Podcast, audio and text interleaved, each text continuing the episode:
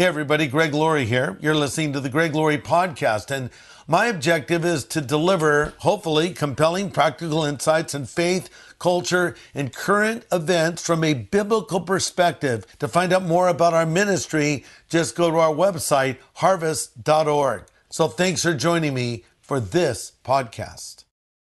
Well, Alice, thanks for having me at your place here. It's called The Rock, right? This is The Rock. Yeah, we started uh, about 20 years ago uh, trying to find a place for kids to go where they could, you know, an alternative to what's on the street, basically. And uh, I watched a couple of 16 year old kids do a drug deal on the corner, and I went, How does that kid not know he might be a great guitar player or that that other kid might be a drummer? And it just struck me right then why don't we open that, give them that al- al- alternative to go there? And it ended up here. That's incredible, and you're and I know you're impacting a lot of young people here, and and it and they come in and they wonder what's the catch, but you're just doing something for your community. Well, and it's not only that, but it's all Christian. You know, we're all Christian guys, and uh, Lord told us to do it, so we just obeyed. That's all. So speaking of that, when I've told people, yeah, I met Alice Cooper. Alice Cooper, what's he like? I said he's the nicest guy, down to earth, so easy to talk to. And you know, and they have kind of the stereotypical image of you because you know you have a persona, right? You're the guy that. Well, first of all, I mentioned to a young person the other day, I'm going to talk with Alice Cooper, and they said, "Didn't he bite a head off a bat?" I said, "I think that's Ozzy That's Ozzy, Osbourne." yeah. I said, "I do know there's a story with Alice and a chicken, though, chicken, but that's yes. sort of maybe a little mythological, right?" It- you know, back then there was no internet, so everything was uh, word of mouth. Everything was uh, urban legend. Yeah. And they wanted Alice to be that more than anything. I think they were looking for a villain, and I was more than happy to be Captain Hook to everybody's Peter Pan. and so, eh, because the villain always gets all the good lines, Yeah. you know. Sure. And so I was built not to be the hero, but the villain. But the villain also has to have a sense of humor behind it, or it doesn't work. And everything is based on how good is the music. Yeah. You cannot put the icing on the cake without the cake. Yeah. A six-hour rehearsal is five hours on the music, Yeah. one hour on the theater. Wow. So I mean, it, the band we were up against Led Zeppelin, we we're up against, like you said, the Who, the Yardbirds, those guys, and you had to be as good as they were. You know. Well, did you? Was it a big moment in your life, like it is for a lot of musicians today, when you saw the Beatles, like on the Ed Sullivan oh. Show? Was that kind of the moment where you said music for? Well, it was Vincent Furnier, not Alice Yes. Cooper at and, that point. And I was painting a house, Yeah. and it was summertime, and I'm painting the house, and the radio was always on KRIZ or KRUX here in Phoenix. Top ten, it was always the Beach Boys, the Four Seasons, you know, Motown. And all of a sudden I heard, She loves you, yeah, yeah, yeah. And I went, What? and then I heard about an hour later, I heard, I wanna hold your hand. And I went, What? yes. it, I, there was four songs that I heard immediately, and I kept going. Who are these guys? I, I had no idea they were the Beatles haircuts. Yeah. Finally, they said that's the Beatles from England, and then I saw what they looked like, and I went, "Oh, I got to do that." You know, I got to do that. That that's really too much fun. And they were almost like from another planet. You know, the other accents were the Beatles. You know, Yeah. it's all like this. And it was Not like great. Liverpudlian. Who are these people? Where did they come Yeah, from? and they were funny. They were. They had a great sense of humor. They talked great. The girls loved them, which immediately got our attention. Yes, the girls course. loved them. You know, I was 16 or 15 actually, and I immediately called my my Dennis Dunaway, who was my best friend. Yeah. We were both on the cross country and track team, uh, both distance runners. And he says, "I know a guy that plays drums." Another guy on the cross country team. Yeah. So three of the guys in the original Alice Cooper band Yeah. were four-year lettermen. Wow. We were jocks Yeah. which is so weird that we ended up being the most notorious band in rock and roll, Yeah. and we were all jocks. That's funny. and then we, we found two uh, of the the most notorious guys at school are guitar players. Yeah. We're both guys that got kicked out 20 times for smoking and drinking and all this. Yeah. And they were the two guitar players, and I went, "There's our guys Yeah. right there." And you started out covering a lot of Yardbird songs, right? Well, when a we very got to it- unappreciated band, isn't it? I mean, they're a great band. They were the you know once you got past the Beatles and Chuck Berry, yeah. You, then you had rock and roll 101 down. Yeah. Then you started looking at the Rolling Stones. Yeah. Okay, now it's blues based rock. Yeah. And that's pretty cool to learn. Easy, easy to learn. And then you drifted in maybe a little deeper to the Who. Okay, they're a little more experimental. And then the Yardbirds came along. Yeah. And we went, oh, that's it. Yeah. That's the sound right there. Did you have a favorite Yardbird song? Oh, and, I mean, all of them, which Train Kept a Rolling was, even though it wasn't one of their songs, Uh, but Happenings 10 years time ago was one of the greatest songs of all time. Um, all of their songs. We, we basically did everything on the Rave Up album. Yeah. And we were the local band called the Spiders. Yeah. Played at the Which is a very cool name. Side. I think well, we were the Spiders, yeah, and we were the Yardbirds band. Yeah. So when the Yardbirds came into Phoenix, where did they play? The club we were at. So we opened for them and did all their songs before them. Did they like that? They were over in the corner. Did they think they? They went, Oh, really? That's great. and then they got on stage and blew us off the stage Oh, yeah. because they were the Yardbirds. Now, think here you are, a young guy painting a house, listening to the Beatles. It's a big moment in your life, and then you went on to meet all the Beatles. You know, that was something Was that you- weird to meet them in real you life? You never ever thought that you would ever be even in the same building Yeah. as the Beatles. Uh, and then all of a sudden you're you're you have a hit record, and now you're in the game.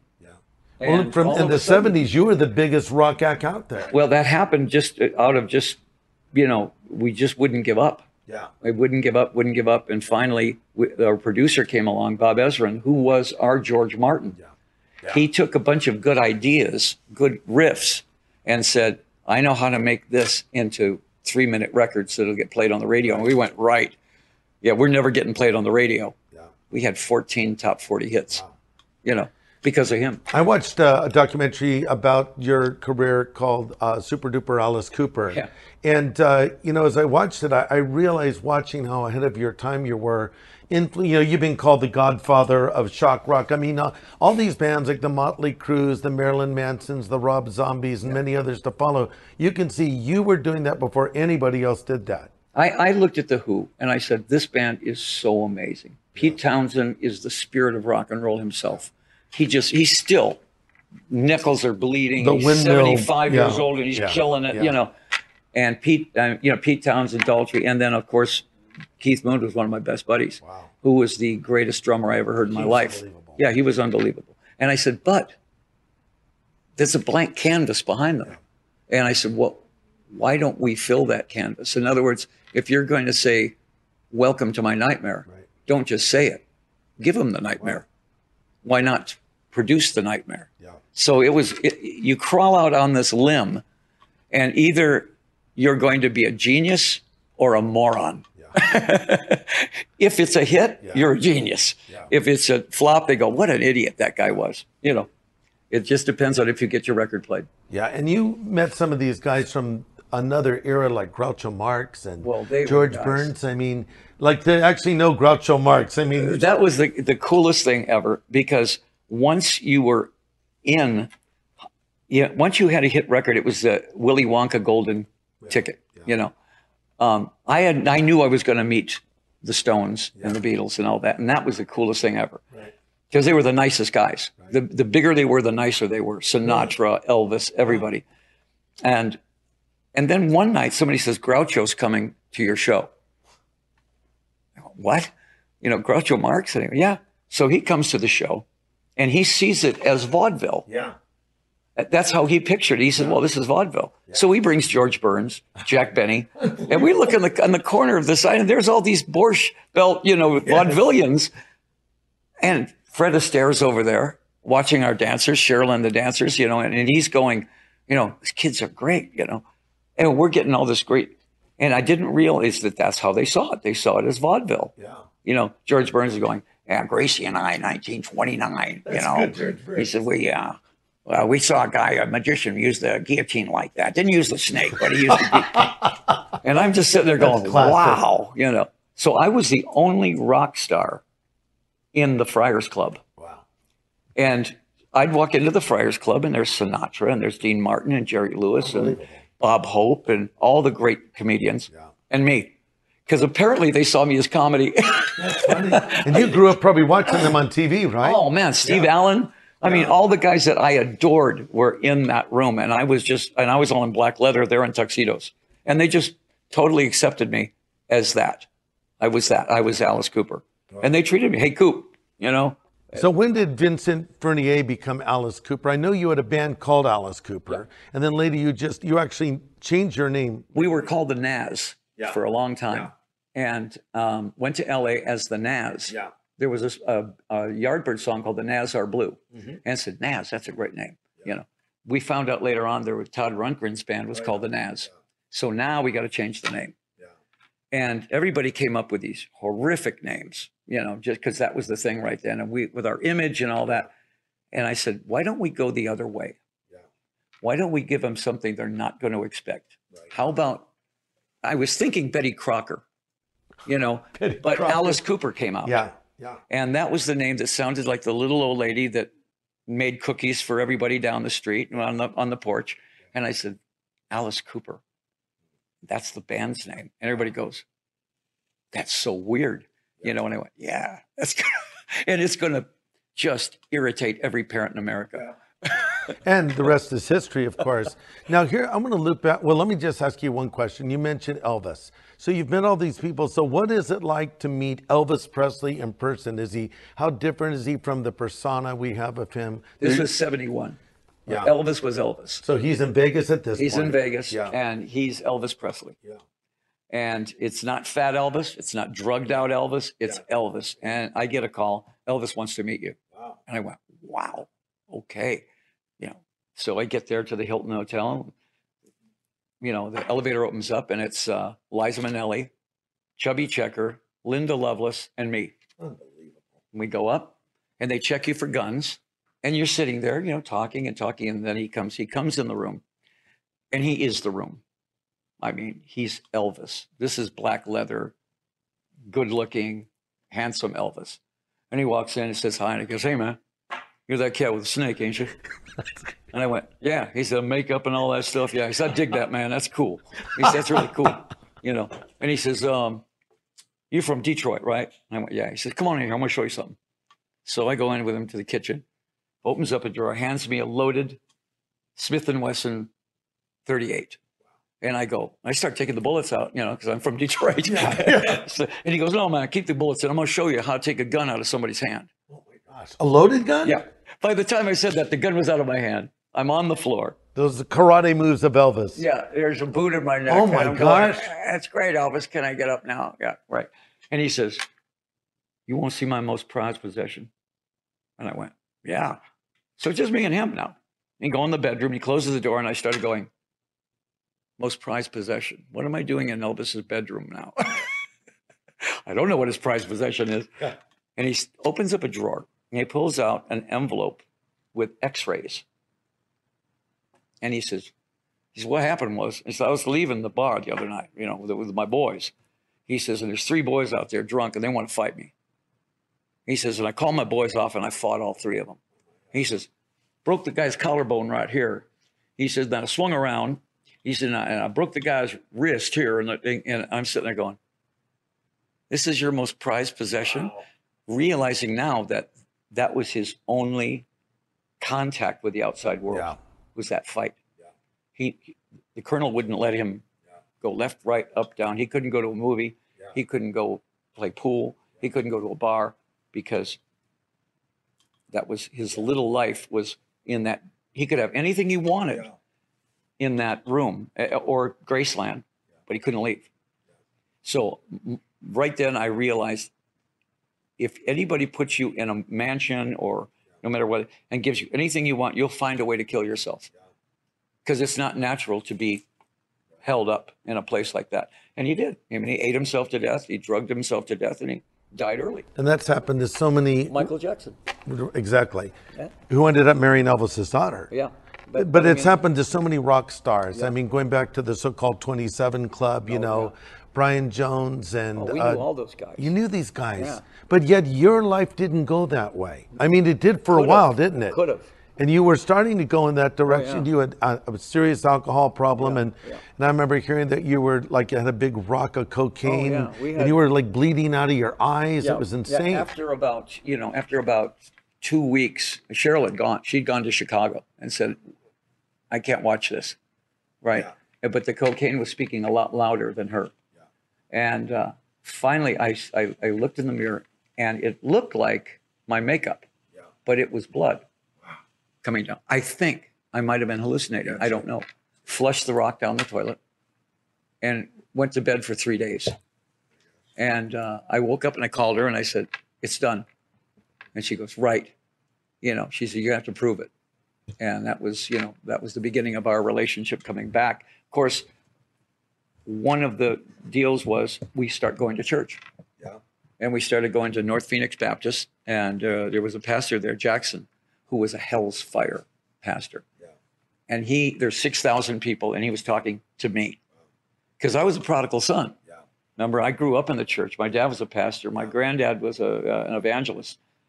And when the when the band happened, it took me as far away as you could possibly. I was a poster boy for everything wrong. And then when I got sober and everything, came back to the church, realizing that's where I belonged there. So we started going to, and it, you know, a lot of people say, you know, I, I came to Christ because my love of Jesus. I came to Christ because of my fear of God. Wow. I totally understood that hell was not getting high with Jim Morrison. Yeah. hell was going to be the worst place ever. In fear, I came back to the Lord. But I went to another church, and that pastor preached the love of Christ, Yeah. which now you put the two together, and it was exactly right.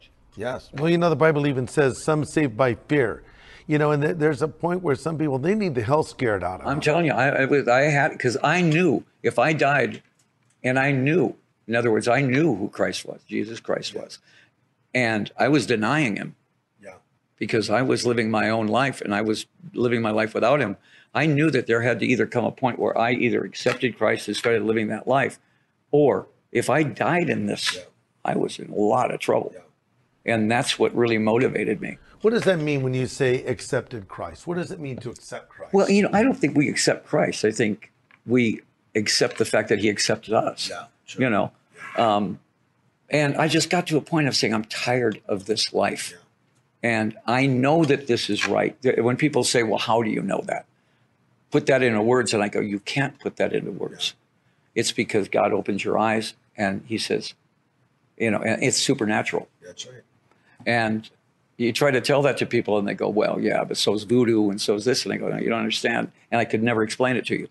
But when when the Lord opens your eyes and you suddenly realize who you are and who He is, Yes.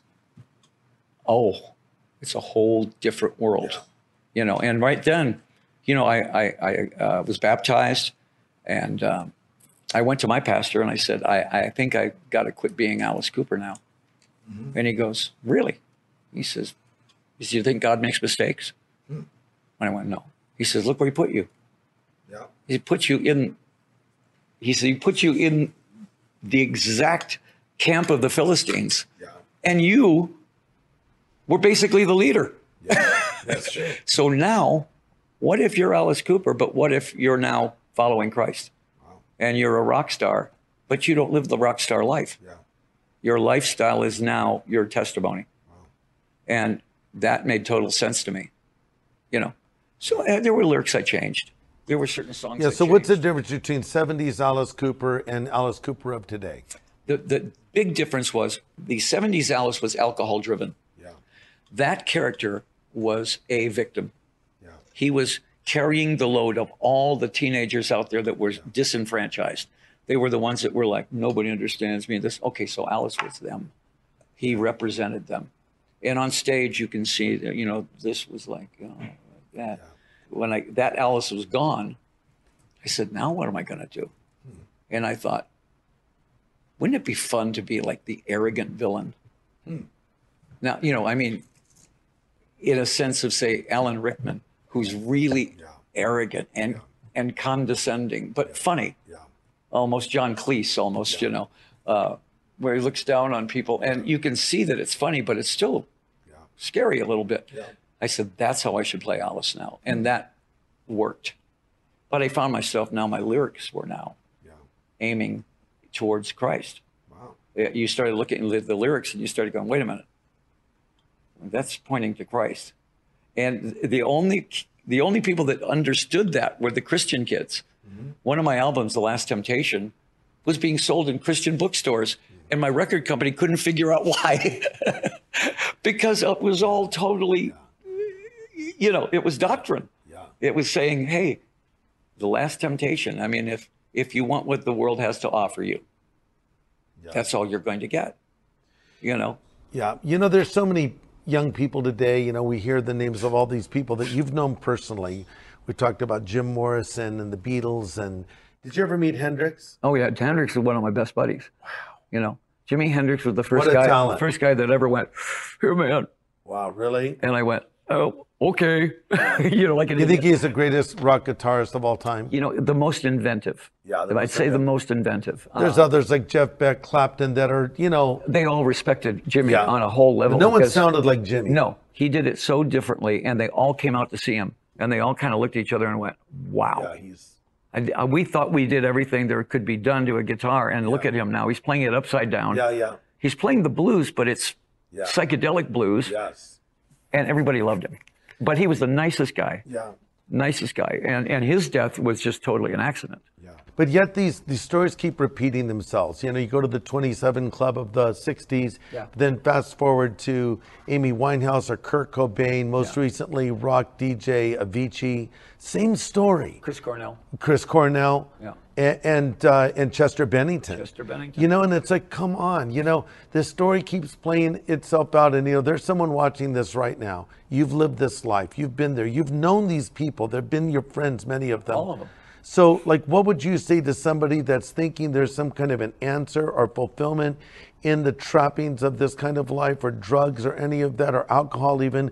What would you say to them as to, you know, what course they should follow? Well, there's an old old saying that you know, trying to fill that hole that God Yeah. should have with alcohol, drugs, sex, money, everything, and it never works. Most of the guys I know that listen, that actually are interested in Christianity, are the guys that hung over the edge and were that far from Yeah. going down. They're the ones that go, really? Yeah. And because they know that there is no fulfillment in that. How many Yeah. how many wives can you have that doesn't work? How many cars do you need? How many this and this and this? And they keep going, but there must be something. It seems almost as though they try everything but Christianity. Well, because if you're if you become a Christian, what you're saying is I'm not God anymore. yeah. Good point. If you're saying I'm not God anymore, that's everybody wants to be God. Even Christians have a hard time giving up True. your life. You know, there's that's the last thing they want to give up is the fact that I want to make my decisions. And finally, what do they come up with? Finally, the only thing is I've tried everything. I'm tired. I'm just going to kill myself. Yeah. You know, I mean, I I think a lot of it has to do with clinical depression, Yeah, I'm sure. uh, and sometimes it's just undeniable. I mean, you can't talk a person out of clinical depression. You know, it's there, and I luckily I've never had that. You know, uh, I would really be afraid of that. Yeah. But again, even Christians, there could be Christians clinically depressed, Right. but at least they have a savior. That's right. You know, And now today, you know, you have your band, the Hollywood Vampires, uh, Joe Perry and Johnny Depp, and you know, you hang out with these guys that you told me that you gave a Bible to Marilyn Man- Manson. Yeah. They respect you because you're you. You know, you're you're you're still Alice Cooper, but you're a changed man on the inside. And and they, you know, they respect you, and you know, you have this platform to reach people that, like a guy like me who's a preacher, it never listen to a guy like me, but they'll listen to a guy like you. well, they you know because they knew me before, Yeah. And they know me now, and they go, okay, what happened? I said, "J- j- uh, the Lord's in my life now. And what do they say to that? A lot of guys think, oh, just another religion. Yeah. Okay, well, the last thing you want is religion in your life. What you want is Christ in your life. you don't want religion in your life. I think people judge Christians by other Christians. Yes. And immediately they think, well, you're Christian, so you can't do any wrong and you're better than me. And I go, ah, that's just the opposite. Yeah. And when you become Christian, you become very aware of how far away you are. But again, you know, Satan uses that. Yeah. Satan uses that as a weapon. You know, I'm Christian and I made a mistake. Oh, Yeah. well, then you're not really a Christian. Yeah. Well, we're a work in progress, aren't we? Well, exactly. But, you know, they, they, you'd be surprised how much that they have this image Yeah. that you have to be perfect if you become a Christian. Yeah. We'd like to be perfect, but we're certainly not going to be. Yeah, that's You know, Right. Well, heaven is not going to be filled with perfect people. It's going to be filled with forgiven people. That's it. And we just have to admit our sin, and we still sin. The Bible even says if we say we have no sin, we deceive ourselves. Oh, the yeah. truth is, everyone's going to sin. And there's all kinds of sins you can Yeah, do yeah. sins I- of commission, sins of omission. I, I pray all the time. I said, if I sin, don't let it be something that I purposely decided to do. Yeah. Don't don't I don't want a sin that I designed myself. Yeah. I said because that's that's like first degree murder. Yeah. That's you know premeditated sin is something you want to avoid at all costs. By we're going to sin by omission.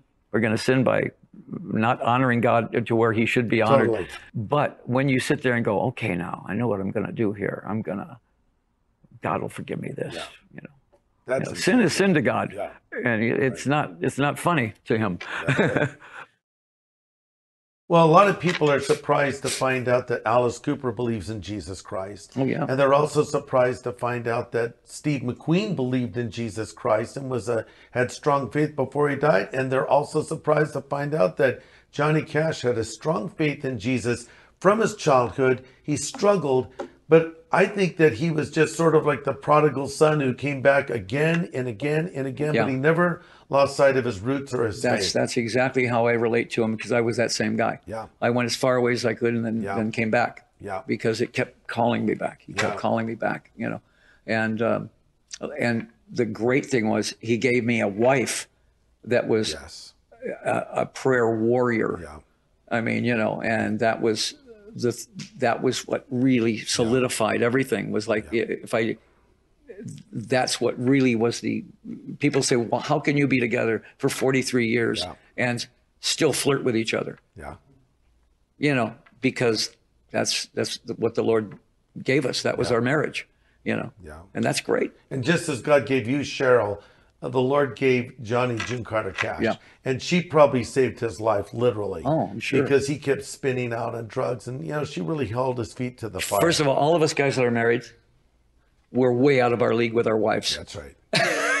Every guy I talk to, I say, "How far out of your league are you with your wife?" And he goes, "Oh yeah, my wife is so much." Yeah. I'm in that category too.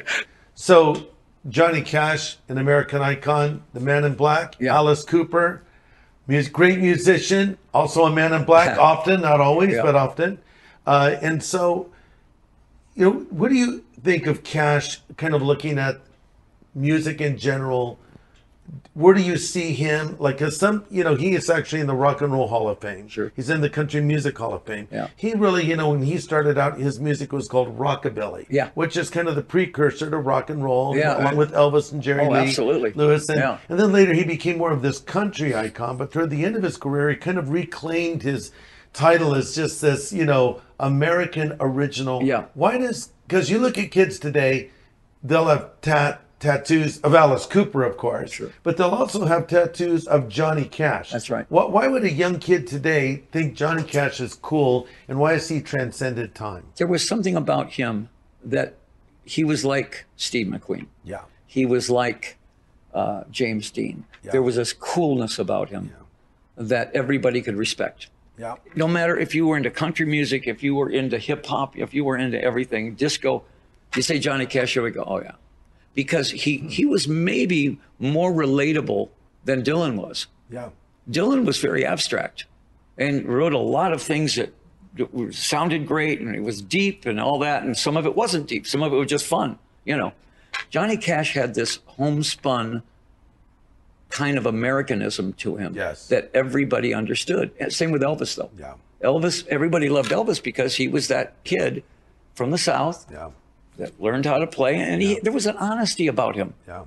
There was no sort of like, there was nothing shady about him. Yeah. And Johnny Cash was that icon that every single person could go, yeah, I listen to Johnny Cash. And nobody would go, Johnny Cash. Yeah. They'd go, cool. And then at the end of his career, he was doing Nine Inch Nails songs. Yes, he was. And he was. was doing Depeche Mode songs. Yes. In fact, you were on your own personal Jesus by I did, I Depeche did Mode. some of the high voices on that one, yeah. I And I did, but I never met him because I was in a studio. He had already done his vocal. Wow. You know, Well, it was so fast that the, they they call, they call me in. They said, "Do you want to do this uh, thing on Johnny Cash's album?" You know, and I said, "What song?" And they said, uh, "Own Personal Jesus." And I had to go listen to the song. I didn't know the song, and I said, "What do you want me to do?" You know, and we got in there, and they said, "Well, this is his vocal," and I said, "Well, the natural thing is to do the fifth. Yeah. you know, on the on the courses. took me 20 minutes, you know, and I was done. I said, okay. And that was it. Unbelievable. Yeah. So uh, I was kind of hoping that he would be there, you know, and everything like that, but it was just in and out. But that's, you know, in this business, you can do that now. You know, you can, you, you can sing on somebody's album without ever Yeah. seeing them. You know, it used to be, if I if I did something with Guns N' Roses, I was with them in the studio. Yeah. You know, or or somebody was on your album. It was fun to have them everybody in the studio because you never knew what was going to happen. Yeah. You know, something good could really come out of that. Yeah. Uh, but that one was really kind of mechanical. Yeah. You know, and to be honest with you, I don't even know if it's my voice that's on there at the end. Really? You know, I think it's me. Sounds like me, but you never know. It's a great song. Yeah. I didn't know until you told me that that was you vocalizing. I love that song. Yeah. I love Well, I, whole- I did it and don't know if it ended up on the album. So I mean, that's I, I never really paid any attention to it. You know, I just said, well, I know I I sang with Johnny Cash, but I don't know if it ended up on the album. You know, they can always just kind of go, Yeah. well, yeah, this didn't work, this didn't work, and I understand that. I've Yeah. I've had people on my album and I go, as much as I want to use that, it just doesn't work. yeah. You know. But there was not one person that didn't respect Johnny Cash. Yeah. He'd been in jail. He'd been a, you know, but he was an all-American character. he was. And there was something extremely honest about him. Yeah. You could trust him. Yeah. Whereas other rock stars, you couldn't. Could you trust, you know, uh, Chuck Berry? Chuck Berry was the best lyricist of all time. I agree. By, he was the architect of what we call rock and roll. Yeah. Uh, but if he couldn't think of a word, he'd make one up. Yeah. Don't give me no botheration.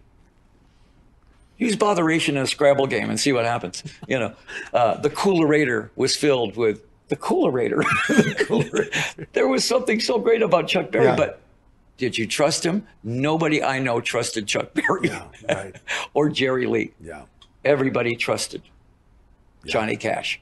You know, he could be like your cool uncle. Totally. Yeah. You know what's interesting about Johnny too? A lot of artists, you know, they start well and they don't always finish well. I mean, Elvis, you know, he was he was rock and roll to many people. You know, that's all right, Mama. J- you know, Jailhouse Rock, Blue Suede Yeah. Shoes. But then, you know, he went in the army. He came out. Then there's sort of Vegas Elvis and later Elvis. But Johnny started off, you know, as this rockabilly icon, the same place that Elvis started, Yeah. Sun Studios Yeah. with Sam Phillips. But at the end of his career, sort of Rick Rubin, a great producer, Yeah. comes along and says, Johnny, we got to get you stripped down in a front room with your guitar Yeah. and just start recording. And then Rubin's bringing songs like from Depeche Mode, Nine Inch Nails, you know, Bono, others, in Tom Petty and the Heartbreakers. Probably songs he had never heard before. probably songs he'd never heard before. Yeah. And it kind of reintroduced him to a new generation. And in many ways, he ended as strong as he started. Yeah. The other cool thing about him, he'd go to prison. Yeah, he would. And do an album for all those guys in prison. Those guys in prison went, Johnny Cash. That's right. We can trust him. Yeah. Isn't that something? I mean, a guy that can exude that much trust. I think maybe Mr. Rogers is the only other guy I can Interesting contrast. Johnny Cash and Mr. Rogers. were the two guys you could trust. Hello, neighbor. Maybe Jimmy Stewart. You know, Yeah. there were certain guys Yeah. you just went, well, if that guy was president, I would trust him. Yes. You know, True. but Johnny Cash had this down home.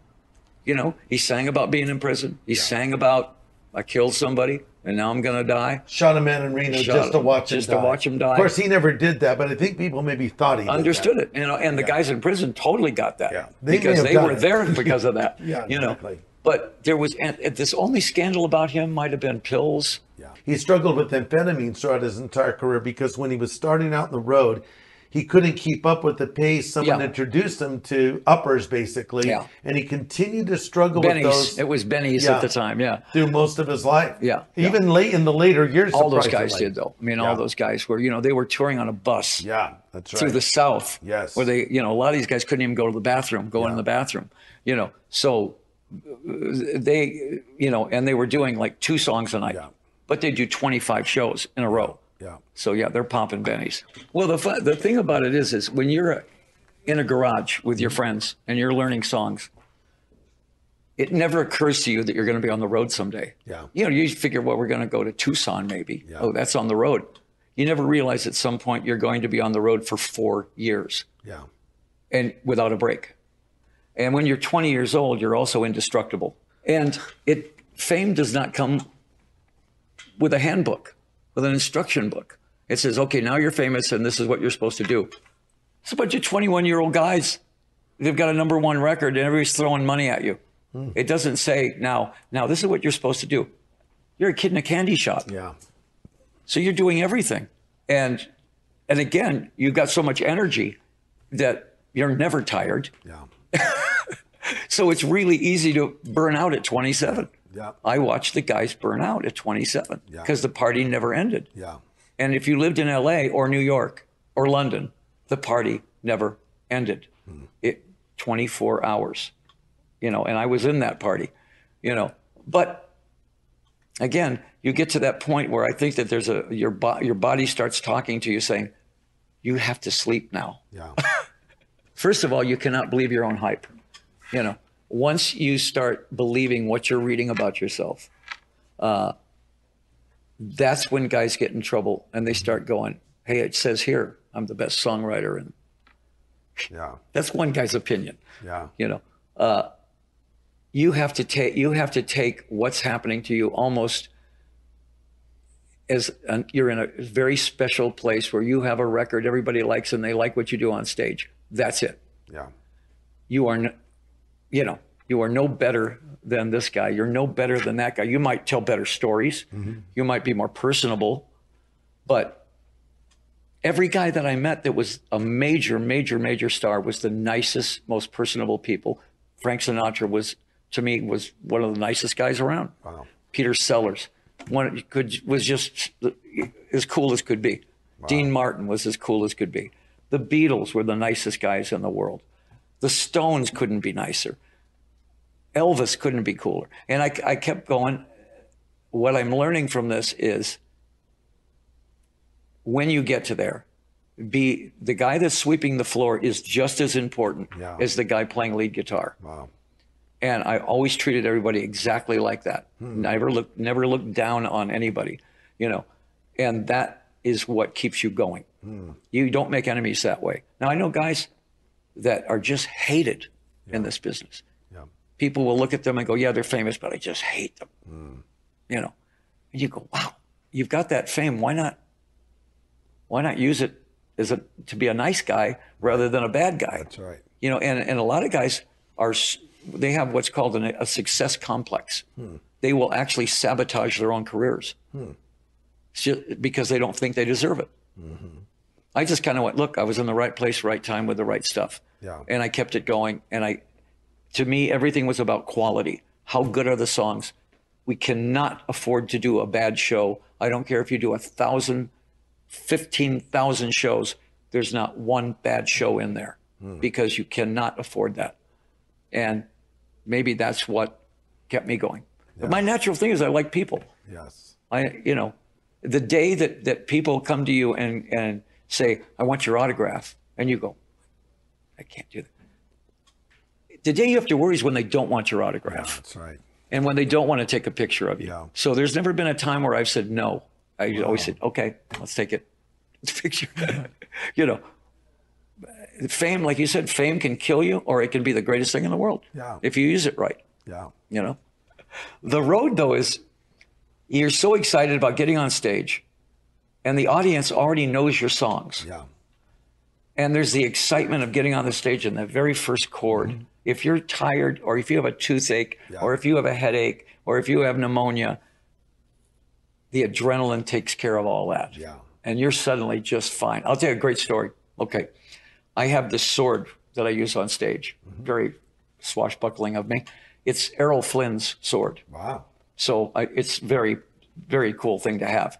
And at one point, you know, I'd stick it in the stage and walk over. So the fog and uh, yeah, adrenaline, and I stick it, and it goes right through my leg. Oh no. So it doesn't hurt that bad because I'm in shock, and I let go of it, and it just kind of, and it's spurting Oh my blood God. out. Now the audience thinks it's a trick. The ultimate. Yeah, the band knows that it's not a trick, Oh. and that I actually I'm going, and I turn around to the get, and they're going, little puddles of blood everywhere, Oh, right? no.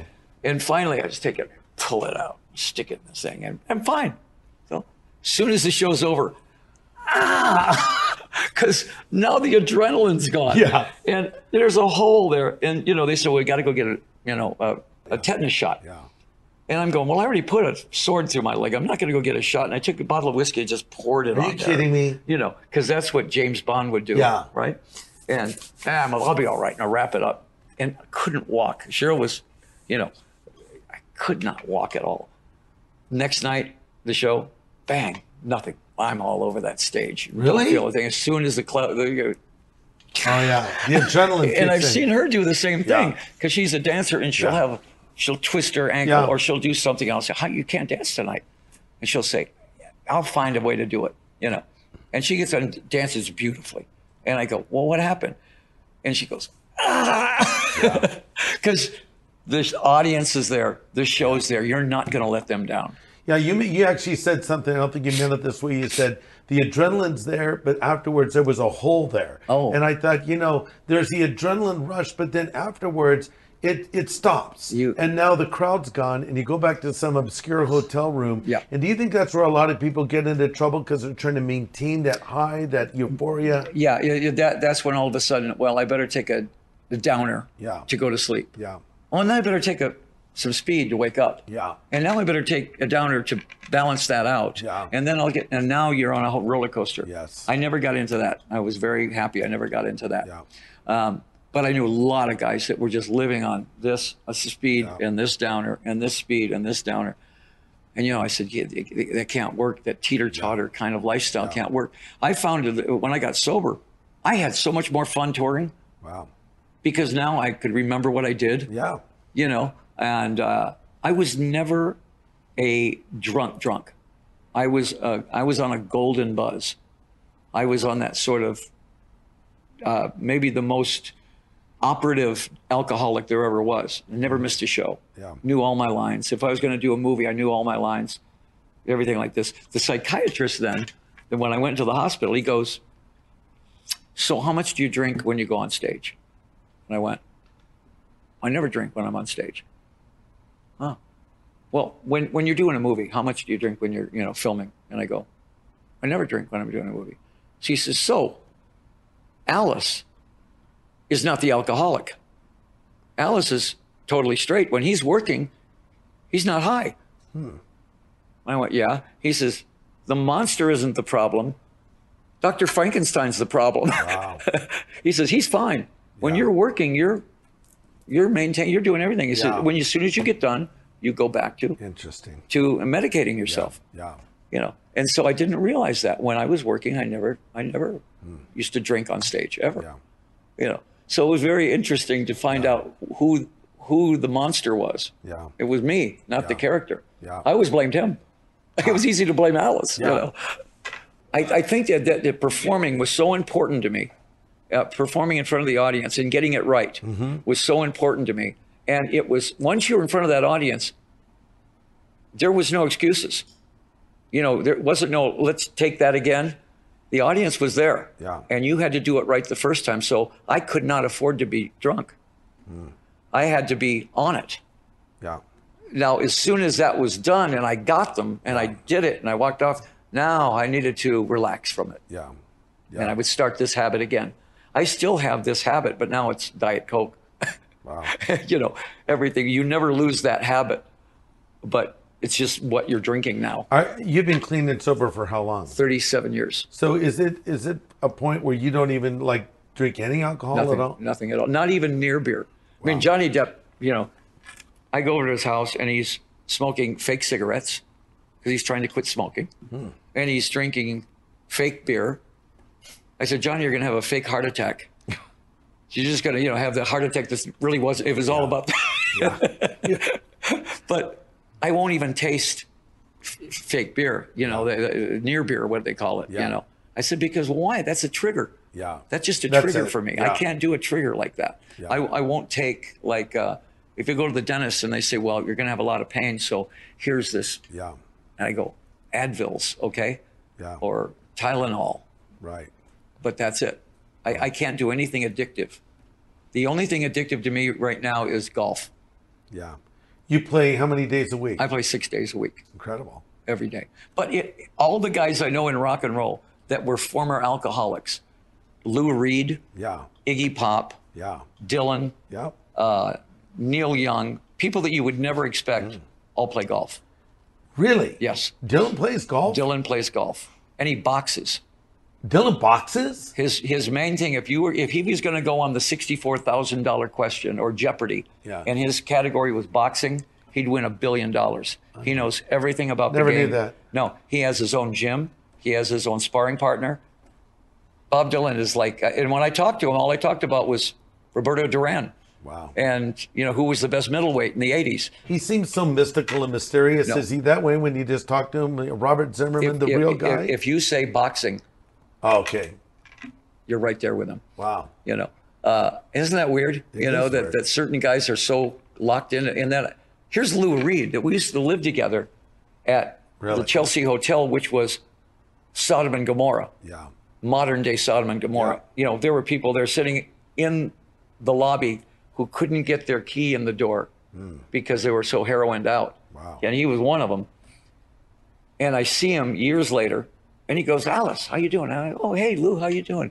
He looks pretty good. Yeah. And he goes, "Oh yeah." He says, uh, "Hey, listen, I'm hitting the ball a little bit right."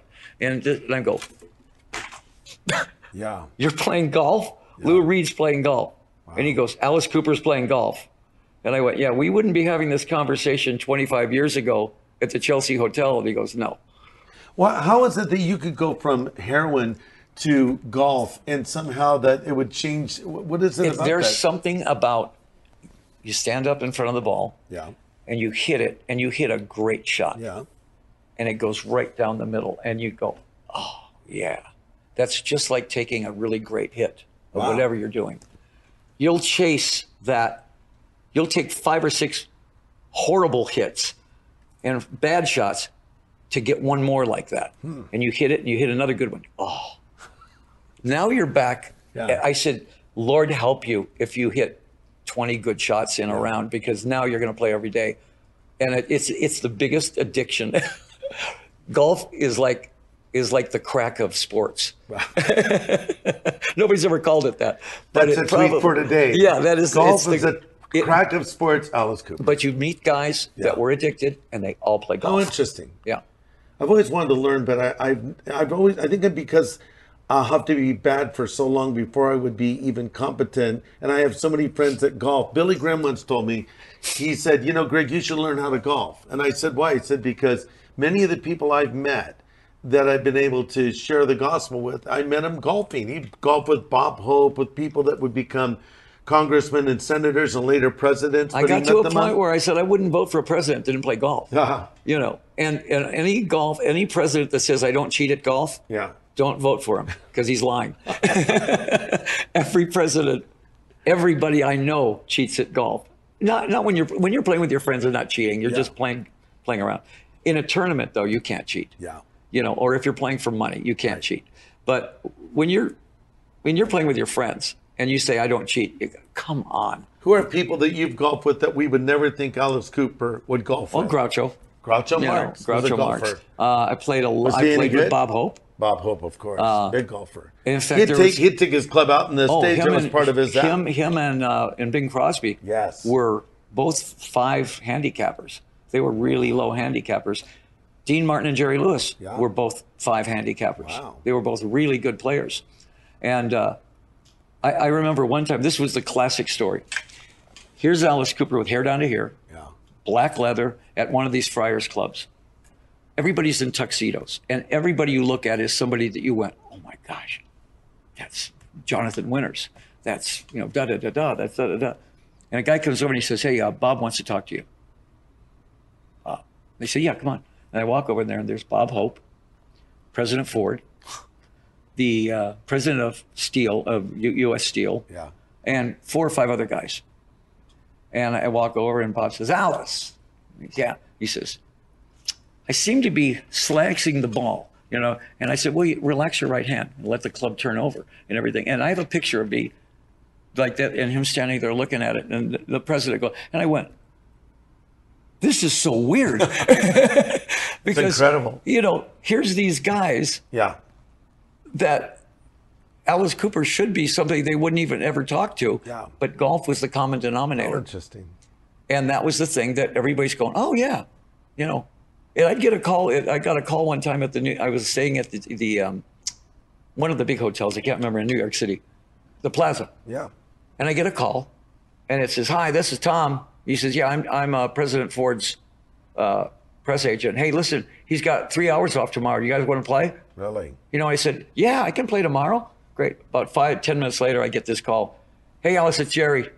He said, "I can't play tomorrow. I got to go to Puerto Rico. There was some kind of a thing going on." Jerry, President Ford. Oh my God. Jerry, you know. And I'm going, well, okay, Mr. uh, President Ford. And I, you know, I said, well, we'll play some other time. And he goes, okay, yeah, give me a call. Keep me in, keep me in the click. Now I went, what other sport would that be? That's true. it's golf was like the common denominator. Wow. I had a very special thing with the audience in the fact that I realized after a long period of time that all they really cared about was the songs. Mm-hmm. They want to hear those songs. Yes. Okay, I'd go to hear the Stones. Yeah. I want to hear Brown Sugar. Yeah. I want to hear the last time. I want to hear this, this, this, and this. On our thing was not only did they want to hear the songs, but they wanted to see the show. They would be disappointed if I didn't do the guillotine. They'd be disappointed if I didn't do the straight jacket or if Sheryl's nurse didn't come out and, Yeah. and become the nurse. They expect the things. And you go, okay, we're going to give you that. Yeah. And we're going to give you more than that. Yeah. We're going to surprise you two or three different ways. Yeah. Uh, but your relationship with the audience is the very first time that you feel like you're going to die and you start schools out and the audience goes crazy, you realize that's what they're there for. Yeah, right. That song meant something to them. Yes. Or you do a ballad, Only Women Bleed, and that song meant something to those. Yeah. You, all of a sudden you see flashlights or mm-hmm. things like that because that's them saying, this song meant something to me. Yeah. And, and I think about that with the Beatles. When I think about certain Beatles songs, Yeah. I go, oh, yeah. That, every time I hear that song, it Yeah.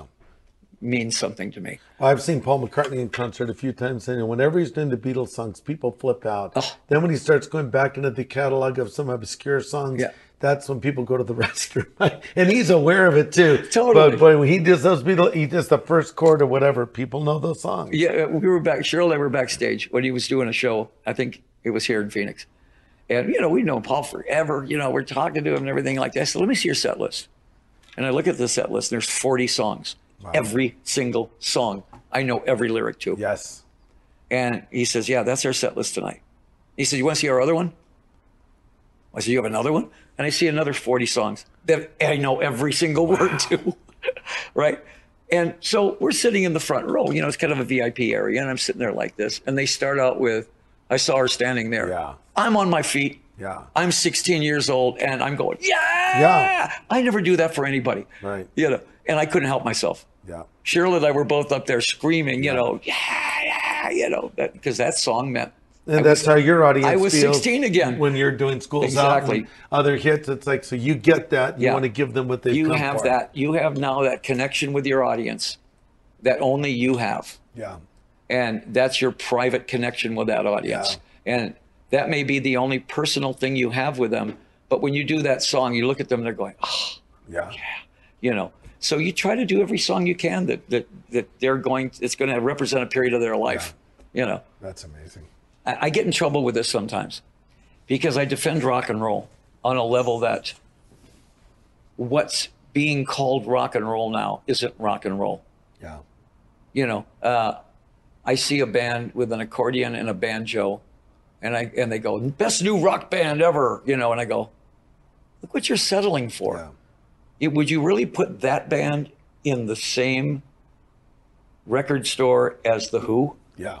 what this is so far away from being rock and roll. Mm-hmm. So when a rock band does come along, the Struts or the Stripes or Foo Fighters or Yeah. Green Day, a real rock band, Yeah. I go, that's what rock is, right there. That's right. But what I'm seeing Yeah. that you're calling rock is Yeah. settling for some fourth-rate band. yeah. You know, I think there's going to be a time when there's a lot of now every generation rebels against the last generation. Yeah. Last year, vinyl went up 85%. Yeah. Yeah. Why? Because kids are tired of buying air. Yes. Now they've got into the ritual of uh, now I want to buy an album. Yeah. I want to open it up, Yeah.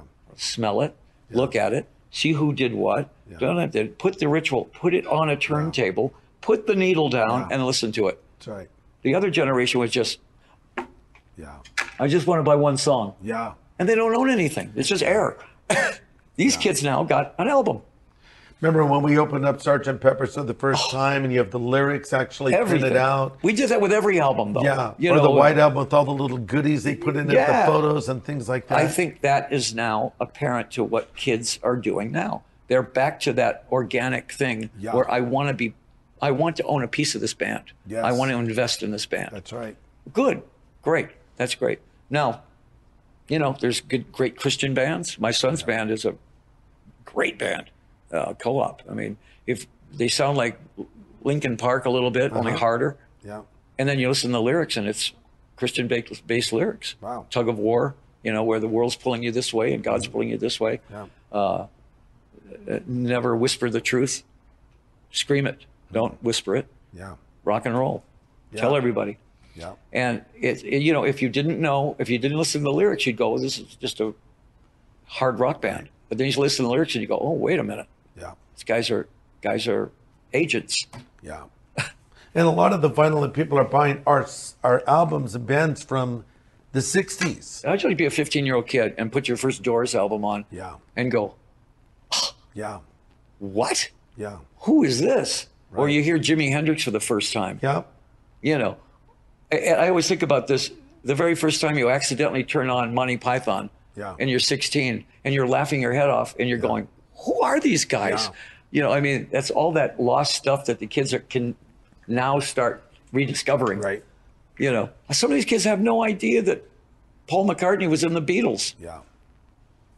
You know, that's so crazy to me that, because you know we lived through the Beatles. Yeah. I have a friend, Eric Metaxas. I said, Who's your favorite band of all time, Eric? He says, Paul McCartney and Wings. I said, Wait, not Paul McCartney and the Beatles? No, Wings. I'm thinking, seriously. Yeah, because that's you know He's a little younger than me. I mean, I like some Wings songs, but come on, the Beatles. What is your favorite Beatles album?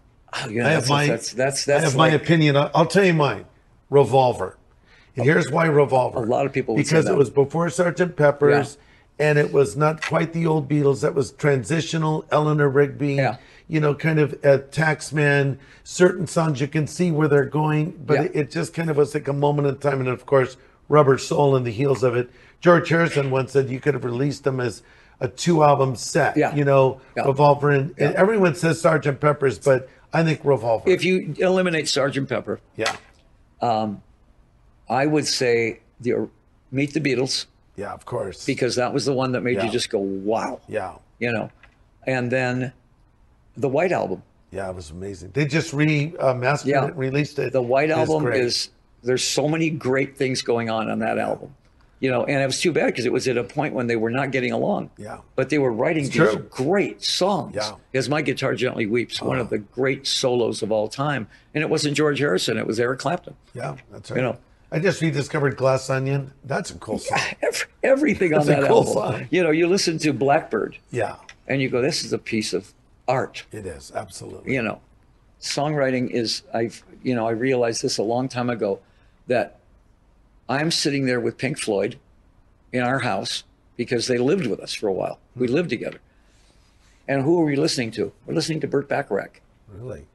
And we're sitting there going, wow, that's really good what he did right there. Yeah, We were talking about the construction of the song, yeah, how that verse went right into the B section effortless, just Mm-hmm. Yeah. effortlessly. And then it went right to the chorus. yeah, And then what did he do? He added a little something else, and then he went back to the B section.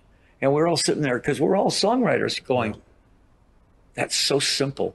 And then you realize why were the Beatles so good? They were so simple. yeah, They nothing got in the way of the lyric. Nothing got in the way of the vocal. yeah, The Beatles would not have been as good as they were without Ringo.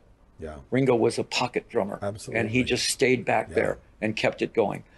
Songwriting was everything. So I would listen to Laura Nyro and I'd go, wow, this girl writes amazing. Once you get a lyric and a chord structure and you marry them together mm-hmm. and they, it works, mm-hmm. there's you can't explain why it works. You just sit there and you go, you, everybody in the room, my producer and I, will play it and then we'll all look at each other at the same time and go, oh, that worked. I used to do a funny thing. I had two daughters and my my wife, and we'd write ballads. we wrote like four big ballads only women bleed you and me i never cry how are you to see me now like that they were all big hits and i found that i would play them for my wife and my daughters and there's that one moment where that chord hits that lyric hmm. And it's the heartbreak moment Wow. and if i heard this oh hmm. i went hit it's a hit Wow. I'd play it for Sheryl, you know, and Yeah. she'd be listening, and you know, and the girls would be listening, and they go like this, and they go, "Oh," and I'd look at my producer.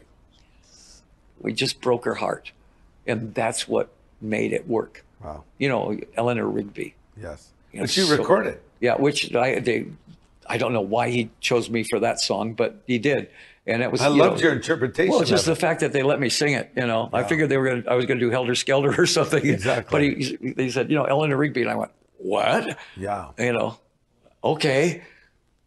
But the the fact though that they did it so many times, they did so many times where where that lyric and that chord and that thing hit at the Yeah. right time and made an emotional Right.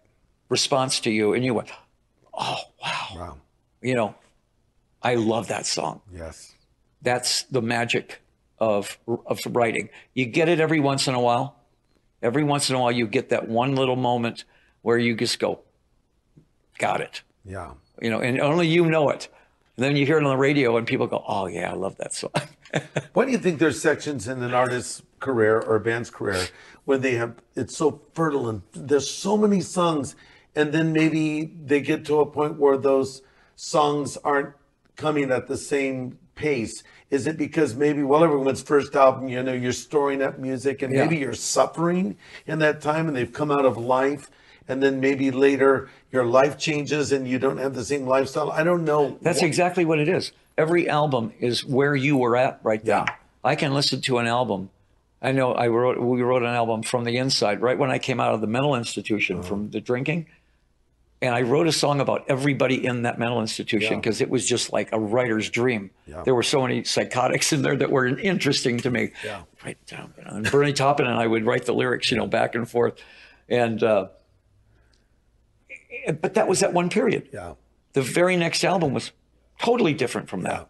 Uh, so you look at those albums and you go, wow, what was I thinking during that album? There's three albums that I did. I call them the blackout albums. Well, I don't remember writing them, hmm. recording them, Wow. or touring with them. And, Unbelievable. And I wasn't blacked out. I just erased it. How many years was that? Oh, it was a period of time right in the late 70s, early 80s. Wow. When literally, and they were good albums. I'd listen to it and I go, wow, that's great. I don't remember writing that song. Unbelievable. And that's that something? You know, and now our fans love those albums because they were the tortured albums. They were the ones where I was writing all about this stuff and I was uh, gone on cocaine or I was gone on this and this. And the songs were so unique yeah. didn't sound like anything on Love It to Death or Killer or Billion Dollar Babies or Schools Out. It was this artist is insane, but let's delve into this insane mind and see what's going on. And some of the stuff was great, you know. And now I listen to it and I go, what was I thinking? you know, where was I at? You know, but I can look at those albums. I still appreciate them, Yeah. but I have no idea where I was at during that. Yeah. You know, I'm so to My Nightmare was one some, it was something that I loved. I was so immersed in that album mm-hmm. because it was so thick and rich and full of stuff. Yeah. But I wasn't in trouble then mentally, Yeah. you know. I'm so glad you've come through. And you're just, you know, your recollection and your stories and, and just the life in you is just, it's so wonderful that you're here continuing to make great music and you. making an impact. And, and especially considering the fact that you're not ashamed to say to anyone that wants to know that you believe in Jesus Christ. Oh, absolutely. You know, people talk about Alice being a rebel. And there was never a rebel, more of a rebel than Jesus Christ. True. He was the ultimate rebel. He went against everybody and took and took it. Yeah. You know, but I mean, you know, if you want to talk about a rebel, he was the ultimate. That's right. it, once you realize that that Alice is a character, Yeah. and that's another world over here. Here's here's the world of Alice Cooper, and so I'm not touring right now, so I'm over here, Yeah. I'm in solid rock right now. So this is the world I'm in right now. I'm in solid rock. Tomorrow's a big tournament and this and that. People have to remind me I'm Alice Cooper Yeah. because I totally kind of forget about it, you know. But in a couple months, I'm going to be back over here again, you know. I don't take any of it seriously. I take the music seriously. Mm-hmm. I take the show seriously. I don't take the hype seriously. Yeah. I, I'm way past that. You know, I respect Alice, the character, and I love the character. He's fun. He's my favorite rock star because I, I, I, we even talk about him in the third person. Yeah. I noticed that. Yeah, we say, you know, what should Alice wear here? Yeah. Oh, I- I think Alice. I don't think Alice would wear that. You know, or we'd say, you know, "Yeah, right here is where you should do this and this and this, and I go, I don't think Alice would say that. You know, and that song is not a song he would do there. He would do this song. yeah. So he's totally divorced from me. Yeah. I, I don't think like him at all. When I'm on stage, I think like Alice, Yeah. you know, and that's a different thing, yeah. you know. But again, with the career and all the stuff, hey, for one thing, I'm Christian, Yeah. you know, and uh, if you were going to put what's important in my life, Alice Cooper would be somewhere around fifth or sixth place. Wow. what would be one, two, three, and four? Well, you'd think your relationship with God, your relationship with your wife, certainly, your kids, yes. Um, and now solid rock is like a very big part of my life Wow. you know and but i realize that it all comes from here to me the funniest oddest thing is this character that used to be they used to tear my albums up on the 700 club this is Really? the worst person you could ever they're tearing the albums up and everything and now is an agent for christ Yeah. and that to me is like what a miracle that is Yes. you know and i'm still alice cooper i'm still playing this this dark character but he's an agent of christ Yeah. very weird Weird and amazing and fantastic. yeah i'm I, I I always say i'm never surprised i'm always you know i'm always totally shocked Hey everybody, Greg Laurie here. Thanks for listening to our podcast. And to learn more about Harvest Ministries, please subscribe and consider supporting this show. Just go to harvest.org. And by the way, if you want to find out how to come into a personal relationship with God, go to knowgod.org. That's K N O W G O D dot org.